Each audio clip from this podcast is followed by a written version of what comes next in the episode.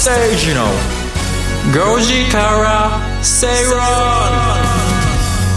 10月19日水曜日時刻は5時を回りました。こんにちは吉崎誠二です。水曜パートナーの新山千春です。水曜アシスタントの新宮志保です。そしてこの番組のリサーチを担当してくれます向井さやさんです。よろしくお願いします。お願いします。吉崎誠二の5時から正論5時制水曜日はビジネストレンドやライフスタイルの話題を中心に番組を聞いてためになる情報をお届けしていきます。そうですね。はいなんか慎吾さん、素敵なコンサートに行かれたそうで。ああ言って寝てました日経新聞。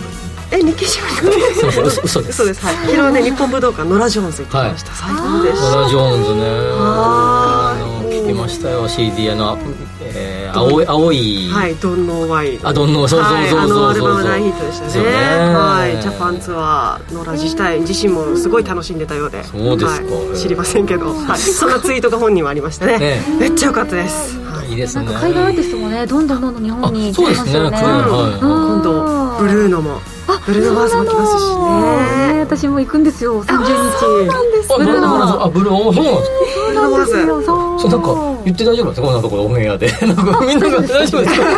みんなが見に新山千春を見に行くかもしれないですよその会場広しですか。そうですか、えね楽しみがあるっていいですよね。ねー。いや本当にあの生でそういう世界の一流のアーティストの、えーコンテンツがね、はい。目にすることができる触れることができるっていうのはねもうとってもいいですね。本当にしかも海外アーティストなんで向こうが来てくれるわけですから日本に。うん。これは貴重だなと思いますね。そうですね、はい。まあ、呼ぶ人たちも多分呼ぶプロモート費用もすごい高いんでしょうね。円 円安なんで。本当それ大変でしょうね。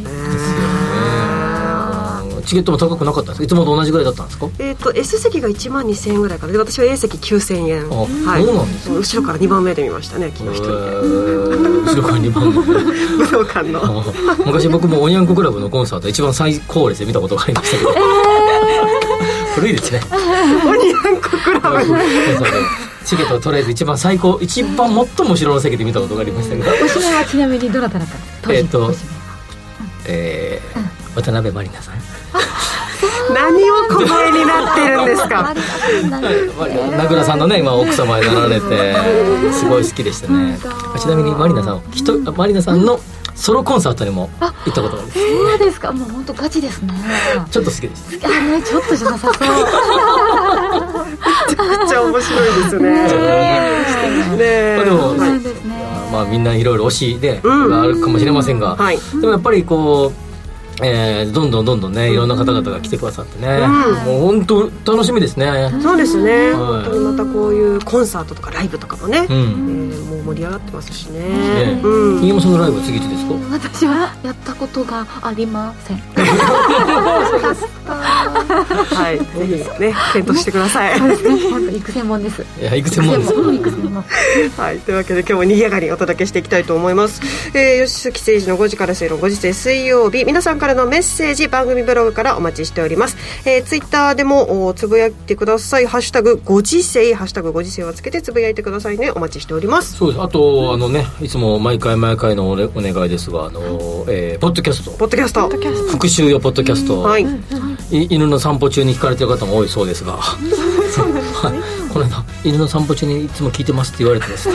あある飲食店で、はい。あの食事をしているとそこの方が、いつも犬の散歩の時に吉崎さんのやつ聞いてますよってね、あなんかねこう「早く行くよ」みたいな。なるかなとか想像しちゃいました、そうですね、え想像が広がります。まあ聞くシーンは人それぞれねね、ご自由にという感じですからごポッドキャストもぜひ、えー聞いてください。よろしくお願いします、それでは番組進めてまいりましょう。この番組はロボットホームワオフードココザスの提供でお送りします。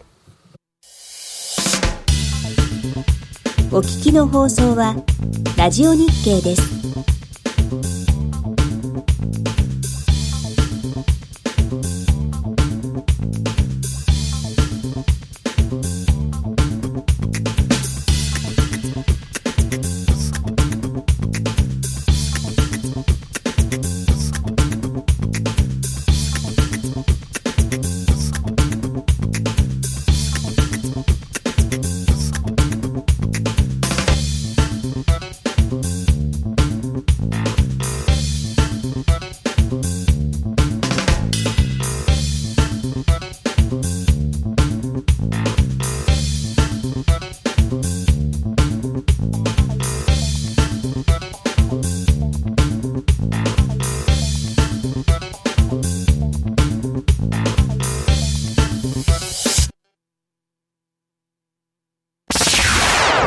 崎誠二の5時から正論。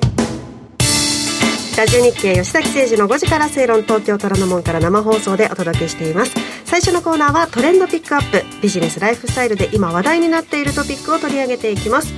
それでは今回番組が取り上げるトピック向井さんから紹介をしてもらいます。はい本日のキーワードはセルフレジ。無人決済は日本人に定着するのかです。皆さんコンビニにあるセルフレジ利用したことありますか？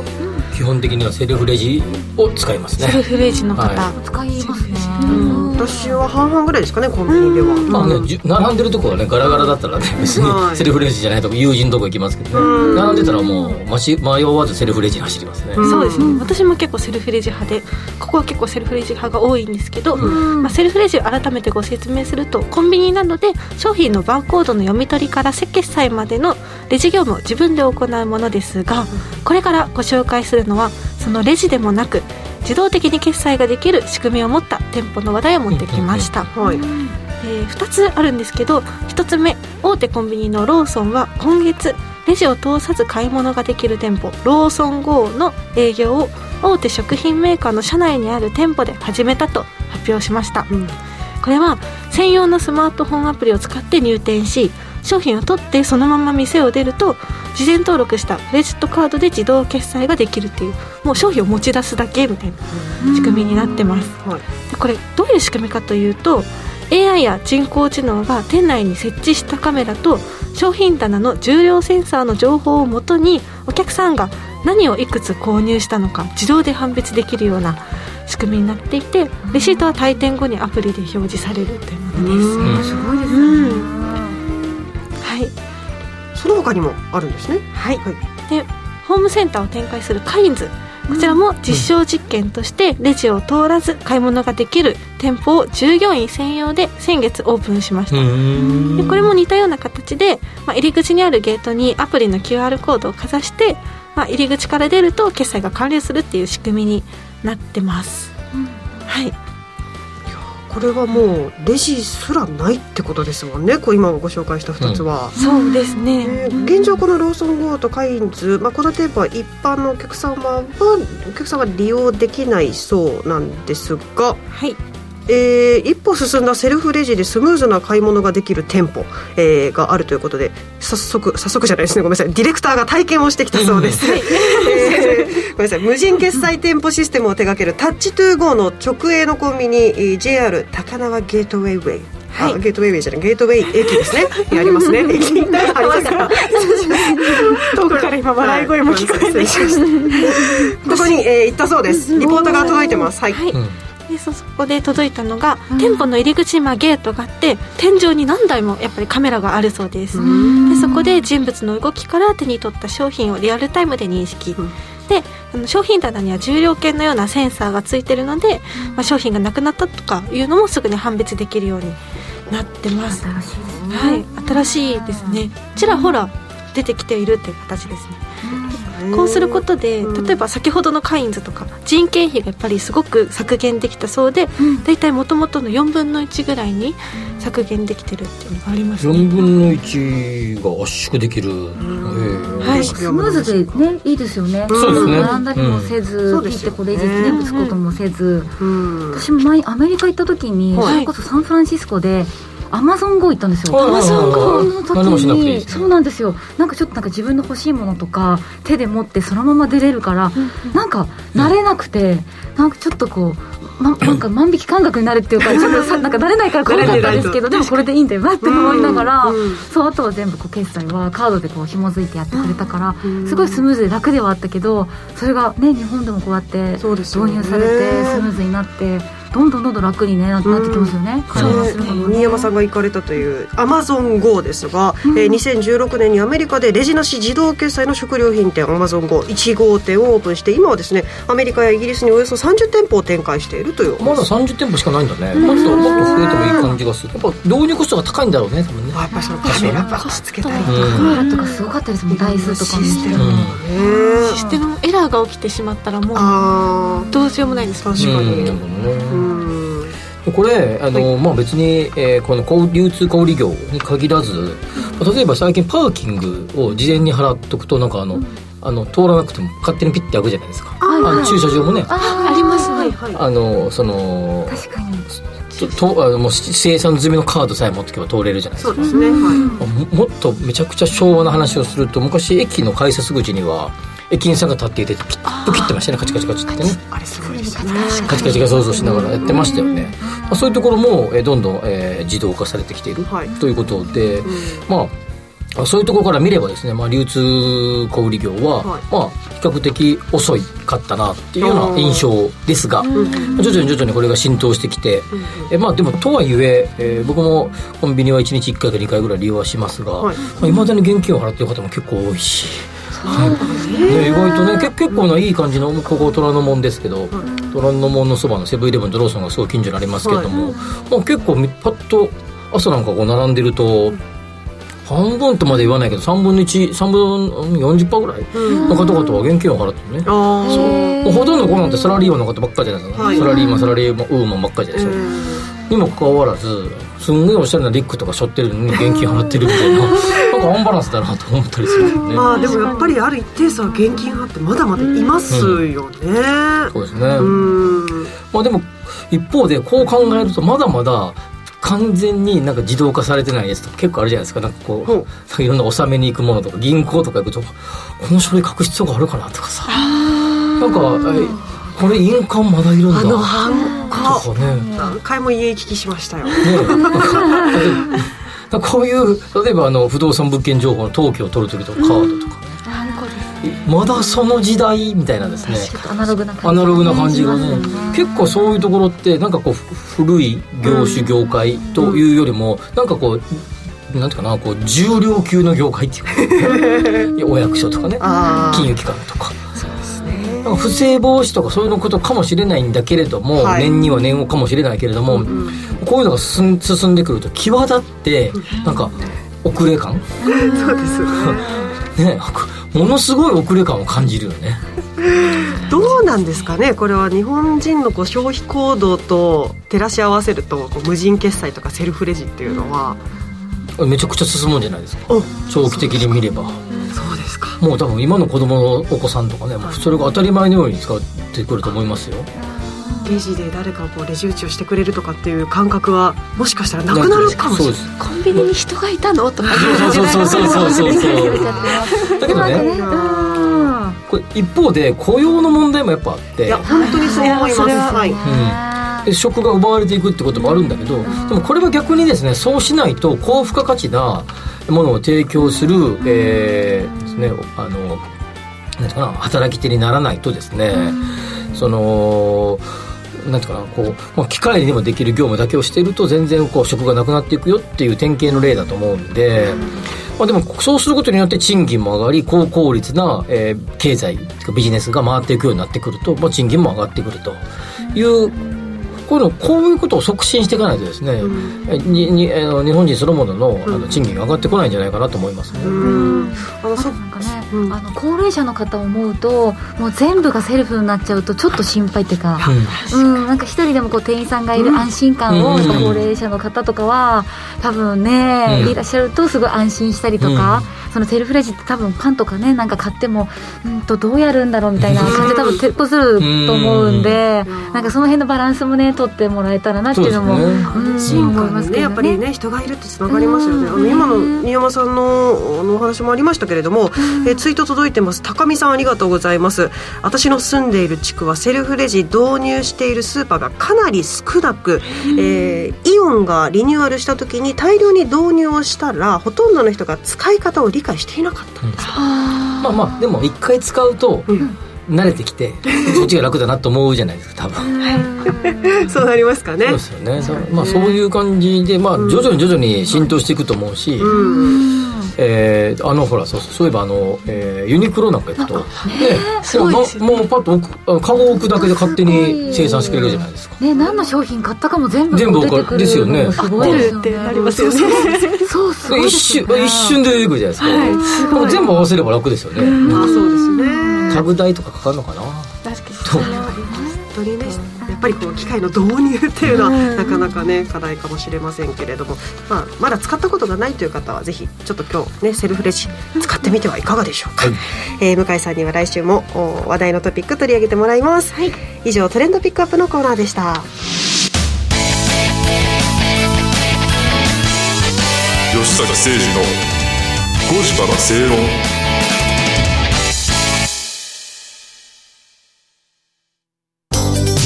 ワオフードのプレミアムなコールドプレスジュース。オーストラリア産のオレンジを現地で加工低温輸送でみずみずしさはそのまま。絞りたてのようなすっきりとした味わいです。飲み終わったらそのままゴミ箱へ。ラベルもリサイクルできるので剥がす手間はかかりません。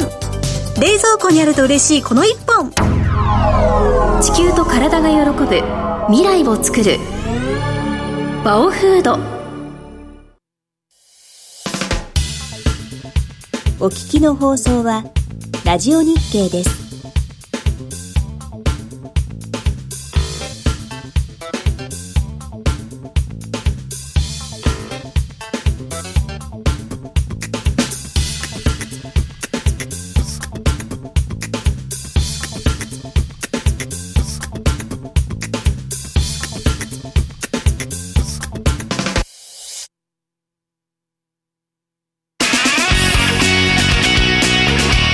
吉崎誠二の5時から正論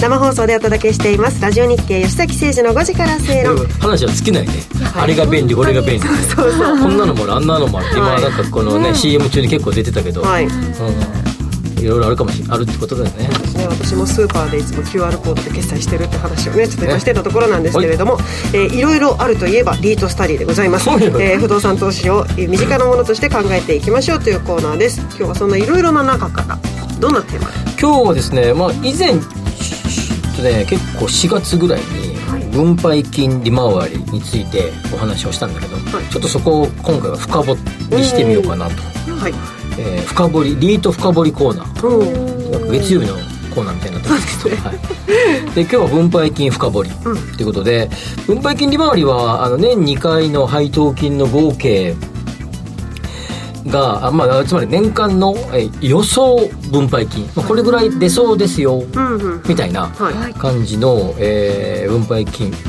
これを、えー投資額まあ今日の投資額例えば10万円でした。みたいな感じにこうするわけですよね、はい。それを割り算する。えっ、とまあもともとですねリートの分配金はその原資となるものは不動産のまあ賃料収入ですね、はい。えーまあ、例えば賃貸住宅だったらまあ賃料払って家賃を払っている、まあ、そんなイメージですね、まあ、それがこう大量にあります。それを集めて、うんはい。まあ、ぶそれぞれ投資をしてくださっている方々あるいは投資口を持っている方々に、えー小分けにしていくと、うんえーいうことですよね、はい。まあ当然、あのー今予想って言葉を使いましたけど空室が出出るとか、あえー、と急遽ねテナントが出ていっちゃったとか、はい。まあえーまあ予想これ半年半年で出るので予想からずれることはあまりないけれども賃料が下がったとかですね、まあ、なるとですね、えー減額されることがありますが、まあ、結構ですね多くの、えーりここ最近の、まあ、ここ数年間見てると、まあ、不動産業調子がいいので、はいえー分配金の予測を分配金がちょっと上がりますみたいなですね、えーお話も結構聞くということです。あとさっきの原資のところで言うとですね賃料だけじゃなくてその、えー物件の入れ替えた時に出る差益あ佐伯。はい、まあ要は、えーこれ100億で買ってたんだけど110億で売れ,、えーはい、売れました、はい。という時はまあその分が、えー利益になると、うん。えーいうことです。はい。で、えーと先ほどちょっとお話をした例えば、えー年間の、えー予想の分配金が、えー例えばですね、まあ、2万5千円だったと仮にしましょう、はい。で、えー、人の一口が50万だったと仮にすると、2万5千割る50ですから、えー、5%か。という利回りになるということですね、うん。まあ、そういうような計算をするわけですがはい。株のですね分配当、はい。まあ、ざっくり2%前後のイメージですか？ほうほうほうほうざっくり。ざっくり。そその感じだよね。そう大体2%まあ、ね。高配当銘柄ってあるけれども、はい。まあ2%、3%まあ、優待とかからも考えなければ、まあ、はい。ざっくり2%ぐらいのイメージを考えたら、まあえー、と昨日の終値時点で、えー分配金利回りが全体の平均で、えー、3.85ほー。ですので、まあ、ざっくり倍。ざっくり倍倍ですね。っていう感じですよね。株と比べると。いいとまあ、当然予想なので少し下がったりするんだけど、でもこれあのか、えー企業の分配、えー配当もですね、はい。上がったり下がったりするのでこれぐらい見込んでますよっていうふうに言われているけれども下がることもあるので、まあ、その予想でリスクあのブレがあることは一緒ですよということです。でこれなんでちょっと高いの？株に比べて。でちょっとまあまあ高いの？うん。っていうと、まあまあ、いろんな理由はあるんだけど、はい。その一番の理由と言われているのが税制度税金の制度ですねえっ、とままんちゃらかんちゃら、えーリート投資法人。はい。っていう、いろいろ銘柄ご紹介しはいますね。銘柄ね、はい。リート投資法人というのは法人なわけですから法人税がかかるわけですね。本来。はあはあ。はあ法人ですからね、はい。株式会社なんとかと同じですから。はい一般の企業の場合は法人税ががっつり、まあ、ざっくりまあまあいろいろ計算があれですけど、まあ、ざっくり4割ぐらいは利益が利益が取られますが、はいえーこの、えー J リートの場合はさっきと同じようにですね、えー賃料が入ってきてそこから経費が出ていったものがありますよと、はい。まあ管理費とかね、引いた分に対しての9割以上を分配金として投資家に還元するならば。するならば。ならば、はい。えー法人税がかかりませんという制度があります。かからない？ない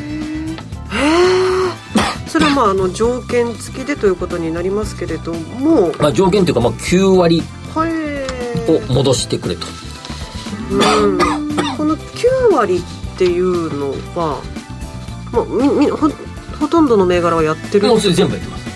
基本的にやってやってると思っていいと思います。へえじゃあまあそういう意味ではあのリートにおいてはその法人税っていうのはまあかかっていないというふうに思った中でそれでじゃあ株に比べてこの3.85っていうのが高い数字ってことなんでか？そうですすね。うーん。えーということです。で今日のリートの終値なんですけれどもおーまあ、若干は下がっているんですが1866あたりということになっていますけれども、えーまあ、これも全体でということですけれどもね。はい、それではい、あのー若干今、えー喉がイガイガしてますね。大丈夫ですか？はい、そういう日もありますね。ね、そういう日もありますね。はい、えっと上位の、うん。えー利回りではい。はい、ざっくり6%弱ぐらい、6%弱、うん。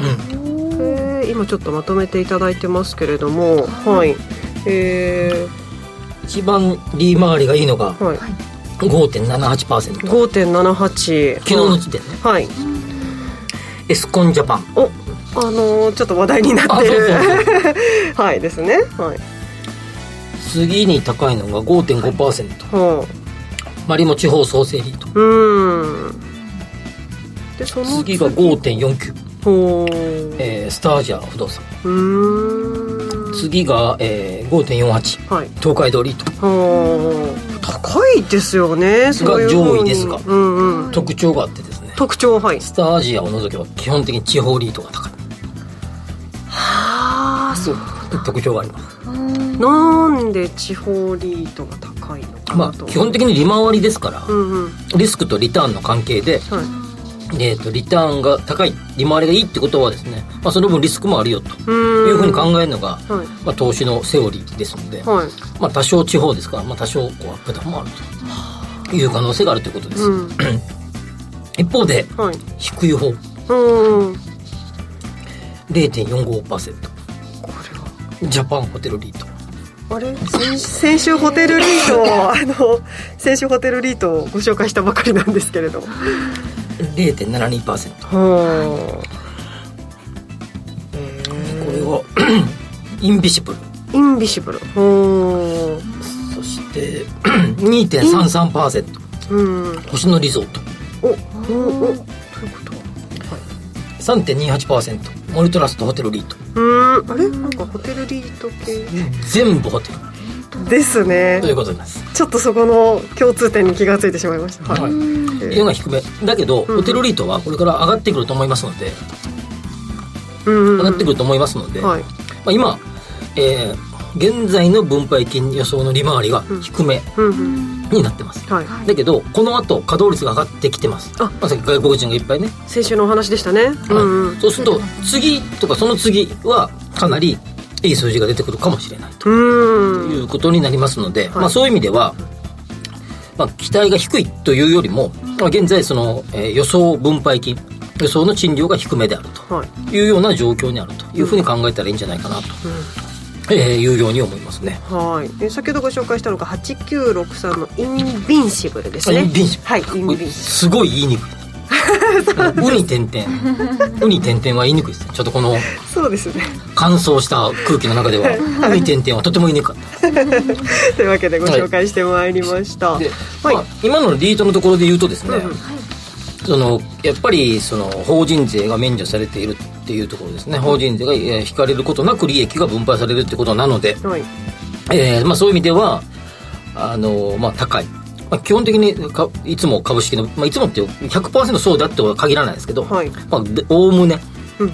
株式の配当よりも小売り回りの、えー分配金があるっていうことはこの法人税が 90%, を90以上の還元するならば法人税が免除されるっていうところが大きいんじゃないかなというふうに思いますね。そういう。からくりになってると。おなんか喉が回復してきました。しました。というわけで、えー今日は分配金利回りの仕組みというテーマでねお話いただきました。このコーナーではリートについての疑問質問も取り上げていきます。番組ブログにある番組宛てメール送信フォームからぜひお寄せください。ここまでリートスタディのコーナーでした。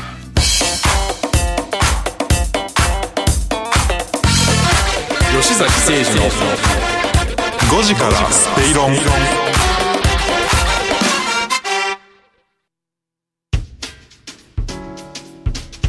お聞きの放送はラジオ日経です。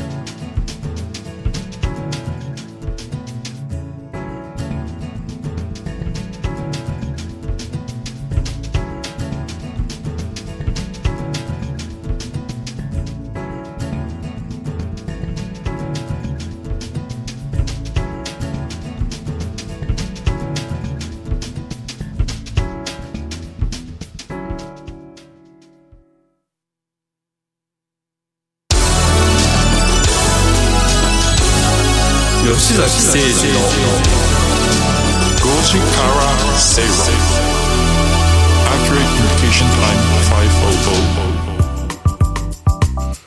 500ラジオ日経吉崎誠二の5時から正論東京虎ノ門から生放送でお届けしています。さあここからは特集コーナーです。日頃のライフスタイルにプラスとなる情報をじっくりとお伝えしていきます。今週は株主優待特集株主になっているともらえる嬉しい優待についてこの方にご紹介いただきます優待弁護士クオカード愛好者愛用ですかねはい、えー、沢井康夫さんですはい、雄大弁護士の沢井でお願いす。しますこんにちは、久しぶりです。よろしくお願いします。久しぶりです。なんかもうあのなんていうかなあの肩書きが優待弁護士なんですね。ねご自身でも優待弁護士はい、です、雄大弁護士とかスイーツ弁護士とかいろいろ。そうですそうそう。そうスイーツ弁護士とかになってますけど、はい。昨日も美味しそうなスイーツ食べてましたね。あ、ありがとうございます。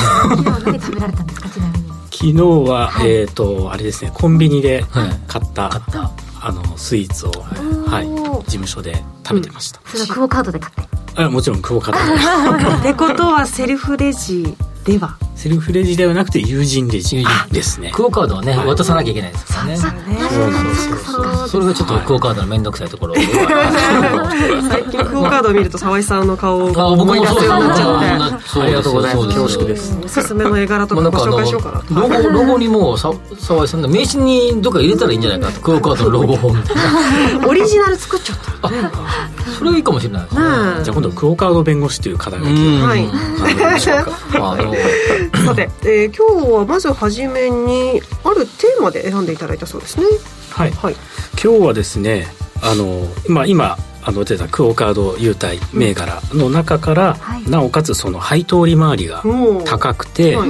えーまあ、優待利回りも高くて、まあ、全体の利回りも高いやつを、はい。まあ、私の独断と偏見ではい。3つほどセレクトしてみました。吉崎さん先ほどのねリートスタディでもこちらは分配金のお話でしたけれども。こっちは配当。配当ですね、まあ、比較、高配当銘柄って結構澤井さん好きなんですか？そうですね。あの高配当でやっぱり優待もついてると、うん。両方楽しめるので、うん。あの大好きです。高配当銘柄って対してあの否定的なこと言う人もいるよねなんかね。高配当銘柄はどどうあのあんまり値段が大丈夫かみたいな。少し前にねあの某家具メーカーがねすごい高配当銘柄で有名でしたよね。あのお父さんと娘さんが喧嘩されていたとことかね。そのまま吸収されましたけどね。いろんな意味で話題ですね。まあ、ああいう高配当銘柄ってね、あの、ポジティブな人も、僕も高配当銘柄結構好きで、まあ、いろいろ買ったりしますけど、ええ。まあ、意外と、そうじゃない人もいたりする感じがしますよね。そうですね。澤井さん、比較的高配当銘柄お好きという。高配当銘柄も好きですね。だからただ単に高配当っていうだけでやっぱり買うんではなくて、うん。一応その財務内容とかうんうんもちろん見て 問題ないやつをはい。買うと。はい。はい。はい、では早速いきましょうか。はい、はい。まず1番目なんですけれども、えー JSP という会社の銘柄です、これは証券コード7942なんですけれども、はい。えー、とこれは主に発泡プラスチックとかを製造している会社なんですねでなんで JSP かっていうと日本スチレンペーパーの略うん。なんですよ。これはさすがに吉崎さんでも知らないだろうと思って調べてきたんですけ 知らなかったですね。意外ですね。JSP。ど、はいそうなんです。うん。まあでも、ジャパンは多分、J はね、ジャパンかなとは思いますけど。そう、ですね。J はジャパンですね。はい。S が分からない。S がスチレンスチレンスチレンね。ペーパーなんですよスチレンペーパーこれが、え勉強になります。予想配当利回りがはい。3.42%そうなんです。昨日の終値では3.42と。はい、それで、まあ肝心のクオカードなんですけれども、えー100株でなんと3000円のクオカードがもらえてしまう。これでかいね。ででかいですね。でかいです。3000円ですよ3000円あったらもう何でも買えちゃうんじゃないかっていうぐらい。そうですね。スイーツスイーツいっぱい買えますよね。スイーツいっぱい買えます。スイーツ20個ぐらいで20個ぐらい買えますかね、かなはいなのでこれ配当と優待、えー額を合わせると、はい。えー、5.46%の利回り。そうなんですよ、だから全体利回りで5.46%うんうんあなん。で、そういうふうに考えるんですね、だからまあ先ほど J リートの話出てたと思うんですけど場合によっては J リートに匹敵するようなそうですよね、そうですね。と。い。うこともでき J ートの後輩と上位が5.78とか5.5とかですからね。近しいですよね。この数字を皆さん覚えておいてください。続いていきましょう、はい、続いて2つ目がですね、えーアグレ都市デザインという会社です、これは証券コード3467でこれは東京を中心に戸建て分譲住宅を展開している会社です、ブランドでいうとアグレシオシリーズっていう分譲住宅をやっている会社です、はい、それでこの銘柄なんですけど、予想配当利回りがなんと5.3%です、うん。めちゃくちゃ高いです、はい。それで、まあ、肝心のクオカードなんですけれども、100株で1000円のクオカードがもらえてしまうということなんですね。はい。なので、先ほどの配当利回りと、今のこの優待利回りを合わせると、全体で、なんと5.98%の利回りがもらえてしまうと。いうことなん6%です。ほとんど6%に近いですよね。はい。そして最後に。はい。最後はですね、えー、タマホームのです。聞いたあのいわゆる、はい。タマホームっていう、うん。あのたまに CM ありますよね。やってますけれども、はい、あの戸建て分譲住宅の販売をやってる会社はい。ですよね。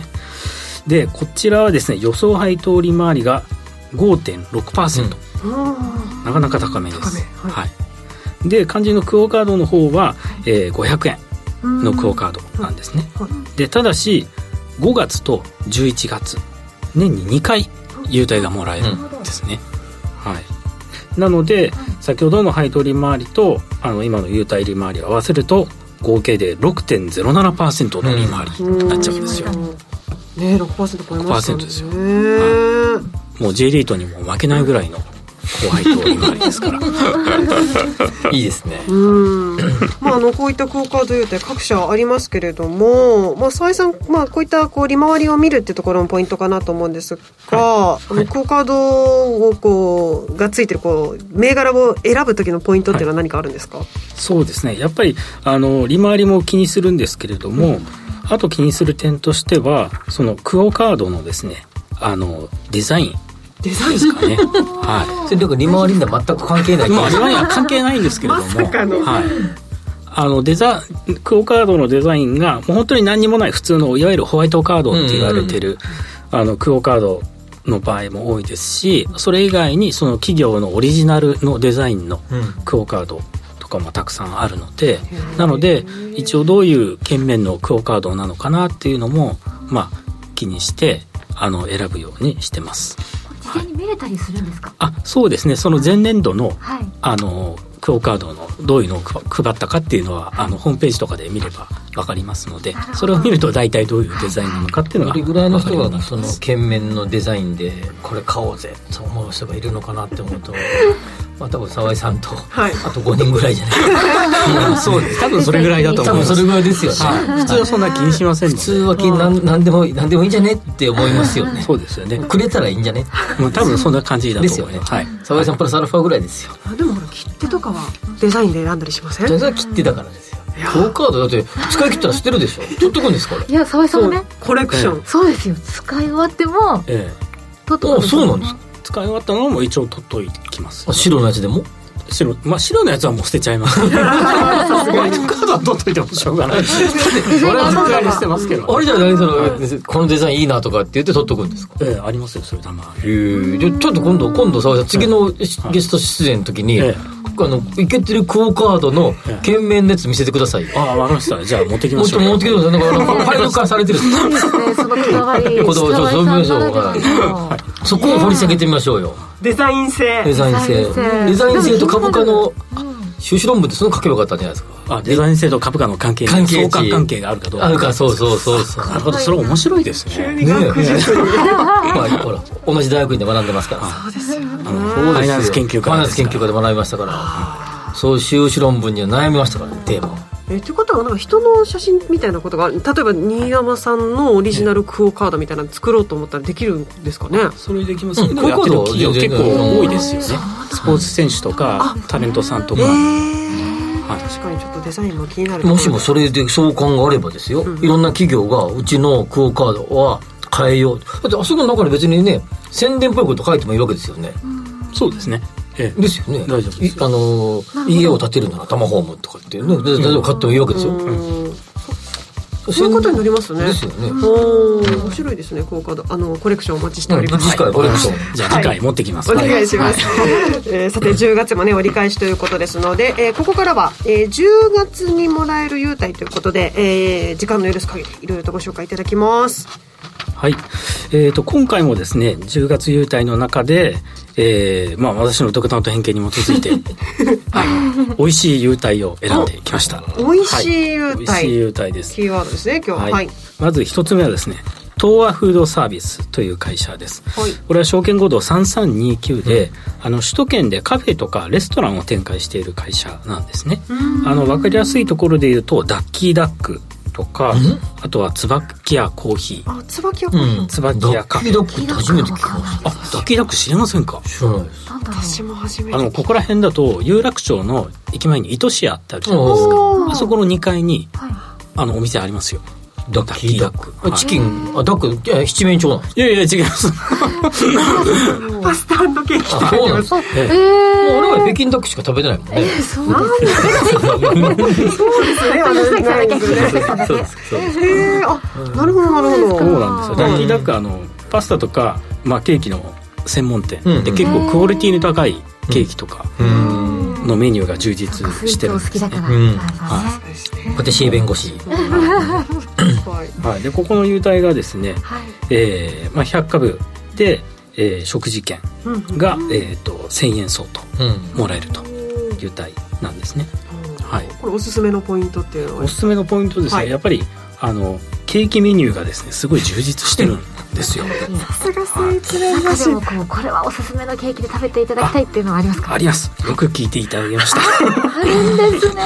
気になります。もうシャインマスカットの季節なんでシャインマスカットのズコットとか、ズコット。あとモンブラン、ああいい時期。はい、あとはマスクメレンのショートケーキとかもすごい美味しかったですああ今ちょっと。ウェブサイトの写真そうそう。見栄えするねご覧いただいてます、ね。中にも入っててもう周りも。これビジュアルが囲んじゃってますもんね。そうなんす。ごい綺麗で、まあ、食べても美味しいですし。食べたんですかこれ？あ食べましたよ、私いつも有楽町のお店で、弁護弁護士バッジつけてケーキ食べてますから、そうですか。じゃあみんなみ社員にしてくれます？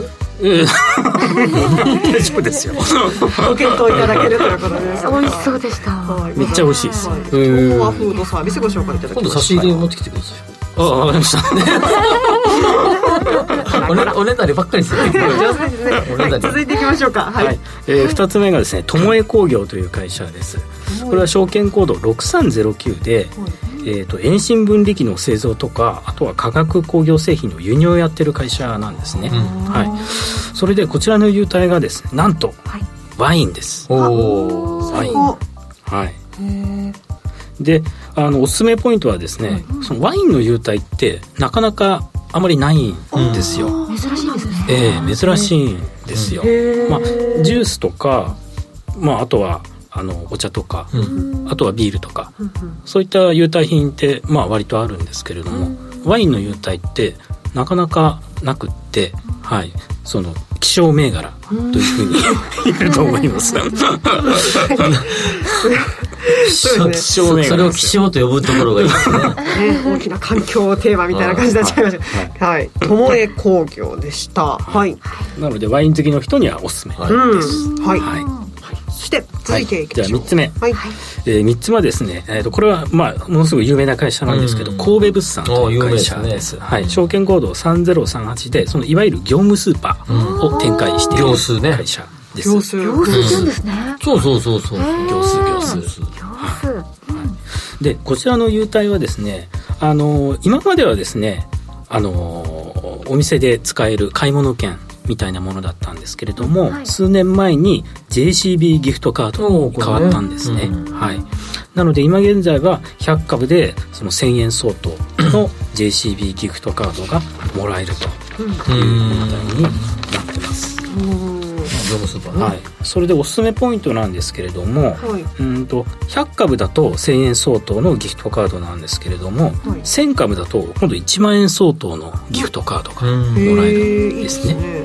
なので保有株数に応じて、まあ、比例的に優待金額も増えていくというシステムになってますので、まあ、優待マニアとしてはなかなかあのくすぐられる銘柄なんですね。くすぐりポイントなんですね、はい。そこね。あとこれあのちょっと継続して持っているとっていう特典もあるんですか？そうですえね。ーグレえーグレードアップなんかあも。そうなんです3年以上継続保有をしますと、えー100株以上の場合には、えー3000円相当のギフトカードがもらえると、すごいですね、はい。こういう仕組みとかもあるんですね。あそうなん。長期保有の、まあ、株主を優遇する制度を取ってるということなんですよね、さあそして最後いきましょうか。はい。はい。最後はですね梅の花という会社です。見かけますねはい。ロードサイドとかはねい、証券コード7604で、まあ梅の花っていうその湯葉とかお豆腐のレストランを展開している会社です、豆腐大好きなんだよ豆腐好きなんですか？豆腐大好き。豆腐大好きですね。ねえなんなんだこれ喋って地鶏と豆腐です。そうですね豆腐好きですね。こう自撮りのイメージがすごく失礼しました。は い湯葉美味しいよね。美味しいですよね。ねわさびつけてね。ああいいっすよね。湯葉はとにかく好きでしょうがないですね。わかります。私は豆腐の美味しさにまだ気づけてないお子ちゃまなんでまだまだよね。美味しいもの食べたことないのかもしれないですそうね。僕は90円とか80円の豆腐でも全然問題なく食べます。いやいやあのスーパーで売ってるこんなまあツインパックやつとか買ってます。ですよねはい。普通に食べますまあその梅の花。はい。はい。で梅の花のおすすめポイントなんですけれども、えー、とあ優待品がでまず系列店で使用できる、えー、20%引きの、まあ、優待証カードみたいなものがもらえる。んでですね、それでおすすめポイントなんですけれどもこの優待証がですねもう何回でも使えるタイプのものなんですよ、はい、あの有効期限は半年間なんですけれども、その間何回でも使えちゃうんですね、一回きりじゃないんですね。一回きりじゃないんですね。はい確かにくすぐられる。うん。そうなんですよ。その何回でも使えるっていうタイプはあんまなかなかなくて他にもまあサンマルクとかもうん。その優待証カードみたいな感じで期間内であればまあ何回でも使えるというタイプの優待システムなんですけどこの梅の花花もそのシステムなんですね、へえいいですね。いやちょっとポイントがいろいろとね、うん。えーわかりました。まあでもえーいかに沢井さんが食べ物のことばっかり考えてるかってことがよくわかりました。ねこのチョイスでね、はい、もういつもお腹空いてますので、ね みんな美味しいもの大好きね。差し入れを何をまたおねだりしてるんですか？はい、ご紹介しました、えー10月にもらえる優待ですが、えー10月末基準のお株主優待もらうなら10月27日、えー木曜日の15時までに株主、えー株を買う必要があります、えー東和フードサービス友江工業神戸物産そして梅の花、えーご紹介いただきました。では沢井さんにはまた次回はコレクションをお持ちいただいてはいはい、楽しみにしております、はいありがとうございました。えーここまで優待弁護士の沢井康夫さんでした。ありがとうございますありがとうございました。さあというわけであっという間にエンディングのお時間となりました。この番組はロボットホームワオフードココダスの提供でお送りしました。なお実際に投資をされる際の判断はご自身でしていただきますようお願いいたします。すっかり喉が戻りましたね。いやよかった。うん。ドキドキしましたね。吉崎さんあるある。最後の方に調子がものすごくそんなそんなことないです。冒頭からですよ。いいですよね、まあ、でも。でも気温が下がってきてるから皆さんね。本当にそうですよね。しますしね。うん。今日ツイッター来てますか？はい、今日もいろいろといただいてます。ありがとうございます。えー、あ、ウィスコンシン州さんからありがとうございます。去年タマホームのやつ、アルフィーでしたって書かれてあるんですけど、タマあクオカードの？アル、あ、アルフィーが CM ソング。MC だあー。なるほどね。うんね、大学の先輩です、私。あそうですねはい、そうです。はいえーその他にもですね、いろいろと、えーいただいてます。まあ、無人のおことに関しては、えーハップーさん、まあ、無人餃子店でも、まあ、被害がありましたよねと。やはり最終的には客を信頼するしかないですかねというふうにいただいてますけれども。うんまあ、確かにちょっとこう持ち出してる感じになるってね、あの新山さんもおっしゃってましたもんね。うんはい、えー、王子さん、えー、セブンだけセルフレジしないの？なんでだろう？って日々思う。あそれはそうですよね。セブンそうです。セブンないんですよ。ないですよ。でもあれなんか同じようにあのピッて自分でボタン押すじゃないですか。セブンはそうですよ。さ会計があの選ぶ選ぶんですよね、うんはい。会計方法、うん。決算方法とか。セルフレジは確かにないよね。そうですね。対面のクオリティを維持しようかみたいなところなんですかね。どうなんですかね。あちょっとそれ研究してきます。うんちょっと聞いてみたいはいちょっとじゃあ調べておきますんで。調べたら発表します。調べたら いつまでとは言いません。調べた時に発表します。ねまあでもこうやって何でもかんでもこう時間を気にしてていいのかなと思いますけれどもね。ええですよねまあ時間を気にする我々生放送やってる人は一番時間を気にするんじゃないですか？そうでしたですよねはい、そろそろ言わなきゃいけないことが迫ってきました。あそうですか はい、というわけで、えーまた来週もぜひお付き合いください。えーここまでのお相手は、吉崎誠二と新山千春と私、新宮志保でした。来週ではないですね。まず明日ありますよ。夕方5時20分から正論ぜひお聞きください。